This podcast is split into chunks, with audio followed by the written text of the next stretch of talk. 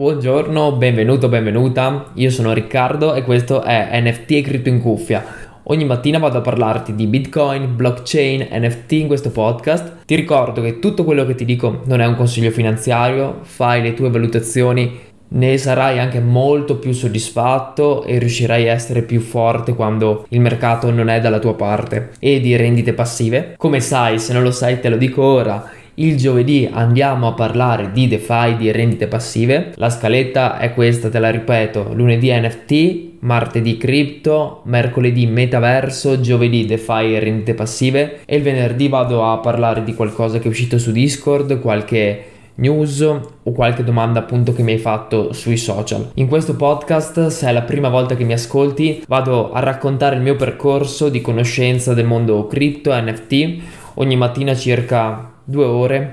Questa mattina purtroppo una perché la sveglia mi è suonata un po' più tardi, anzi forse non l'ho voluta sentire e vado ad approfondire appunto questi argomenti e poi ti racconto quello che ho letto, quello che ho studiato in questo podcast. Visto che già da due settimane abbiamo introdotto il discorso sulla DeFi, settimana scorsa abbiamo avuto il piacere di avere qui Blacky che ci ha raccontato i protocolli più sicuri, quelli che utilizza della DeFi. Ti ho anche raccontato la settimana precedente quello che io uso sulla DeFi, quindi le piattaforme molto, molto semplici di base che utilizzo.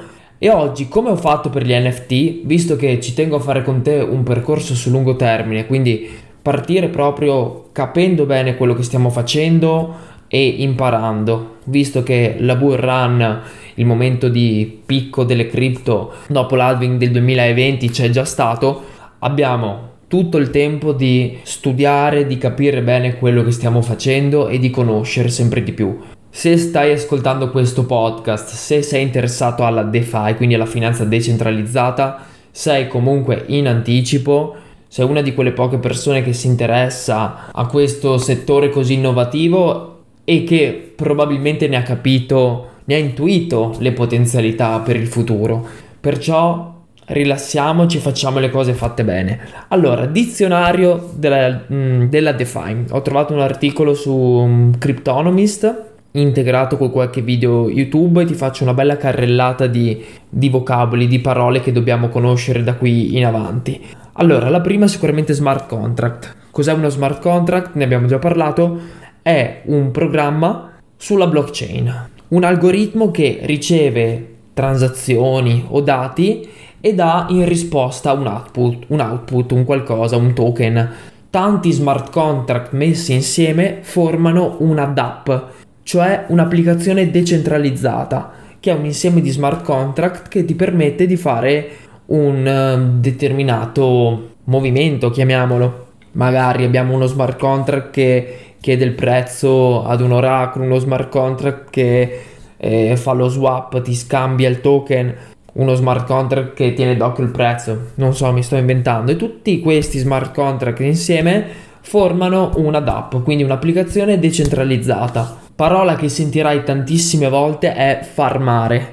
Cosa significa farmare? Significa dare liquidità a un protocollo, quindi fornire dei soldi, dei token per avere delle ricompense. Io farmo se un'applicazione, se un protocollo fa un programma di liquidity mining. Cos'è liquidity mining? È un programma, un protocollo che permette di farmare. Quindi io piattaforma offro un token, una ricompensa a chi mi dà liquidità, a chi mi dà dei token per far funzionare tutto il meccanismo. Altra parola da conoscere, EVM, Ethereum Virtual Machine, macchina virtuale di Ethereum.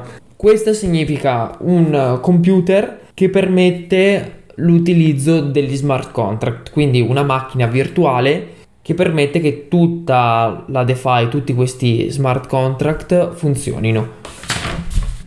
DEX, exchange decentralizzato, si oppone ai checks, quindi agli exchange centralizzati, e è un, uh, un protocollo, un exchange appunto che ti permette di scambiare i tuoi token senza avere un intermediario, ma interfacciandoti solo con degli smart contract, solo con dei, degli algoritmi. Passiamo alle due parole che sentirai più spesso, APY e APR.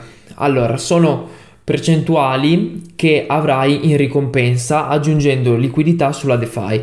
Le leggerai molto spesso e andiamo a capire ora la differenza. Allora, io Riccardo, se fornisco liquidità a un protocollo, lui cosa fa? Se la prende. Abbiamo detto però che il protocollo per attirare liquidità mi fornirà un programma di liquidity mining, quindi io farmo e mi dà un token come ricompensa che terrà da parte. Fai finta che questo token sia salvato in un salvadanaio.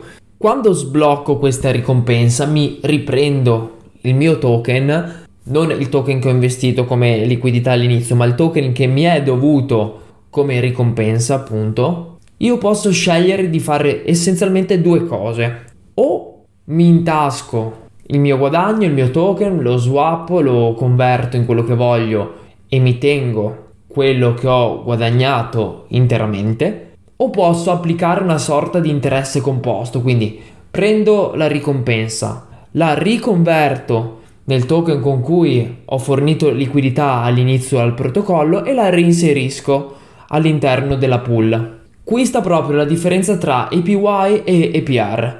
APR è il primo caso, il caso in cui io prendo il token, faccio un'operazione chiamata harvest, quindi ritiro il token che mi spetta e me lo tengo, ci faccio altro. L'APY invece è l'interesse composto. Io prendo il token, lo riswappo nel token che ho fornito come liquidità all'inizio e lo reinserisco all'interno del protocollo. Questa operazione si chiama compounding. Capite bene che l'operazione che io faccio per un APY mi permetterà di avere un interesse maggiore solitamente e solitamente anche maggiore se io faccio questa operazione più volte, quindi maggiore sarà il numero di volte che faccio questo harvest, questo compounding e reinserisco liquidità nel mio protocollo e più riceverò come APY. Ecco perché le percentuali a volte sono folli, 1000% e così via. Se invece mi tengo la mia ricompensa da parte, un po' alla Anchor come faccio io, ho il mio 20%, mi viene dato in APR e io sono a posto. Per avere un APY quindi dovresti fare più volte il ritiro del tuo token, delle ricompense che hai ottenuto, una volta alla settimana, una volta ogni due, e reinvestirle. Ci sono anche delle applicazioni che lo fanno automaticamente come Beefy Finance, su cui noi forniamo liquidità e loro gestiscono tutta questa cosa qui, questo processo. Fanno auto compounding, quindi ci, va, ci fanno avere un APY senza che noi dobbiamo di settimana in settimana ritirare il token e reinvestirlo. Ripilogando, APR interesse semplice quello che guadagno e mi tengo in tasca. APY interesse composto. Quello che guadagno lo reinserisco all'interno del protocollo e ci guadagno quindi poi una percentuale più alta. Altri termini da sapere per la DeFi. DAO, organizzazione autonoma decentralizzata.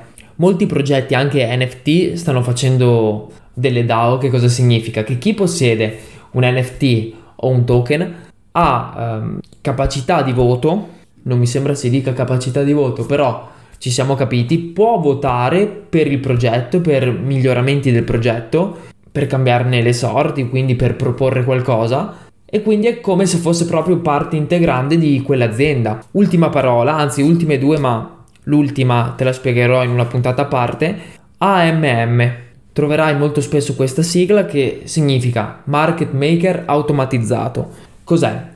è un protocollo decentralizzato su un DEX, quindi quello che ti ho detto all'inizio, un exchange decentralizzato, che dà il valore dei token con un algoritmo. Ti spiego meglio, quando noi acquistiamo su un exchange centralizzato, noi acquistiamo tramite un order book, quindi un, un libro degli ordini. Se io oh, chiedo di comprare Bitcoin a un prezzo, c'è qualcuno in quell'istante che mi venderà Bitcoin a quel prezzo, a quello stesso prezzo. Se manca liquidità in un momento storico o in una fase comunque di questi ordini, ci si appoggia a un ente terzo che fornisce liquidità e permette che vengano portati a termine questi ordini. Questo può portare a manipolazioni di mercato, noi non ce ne accorgiamo, però ci possono essere appunto sui checks, sugli exchange centralizzati. Sui DEX con questi AMM non può accadere perché è tutto gestito da degli smart contract che avendo delle liquidity pool gestiscono la liquidità da dare per gli ordini e appunto danno un valore al token, ai token in tempo reale. Se qualcosa non ti è chiaro ti ricordo che ho aperto un canale Discord dove possiamo chiacchierare, puoi confrontarti con tutte le altre persone che ascoltano questo podcast. C'è anche la pagina Instagram NFT e CryptoInCuff dove ti invito a seguirmi se hai qualche domanda o anche solo per un messaggio mi fa super piacere. Ci sentiamo domani con la puntata dedicata al cazzeggio, vado a fare colazione. Buona giornata e un abbraccio. Ciao!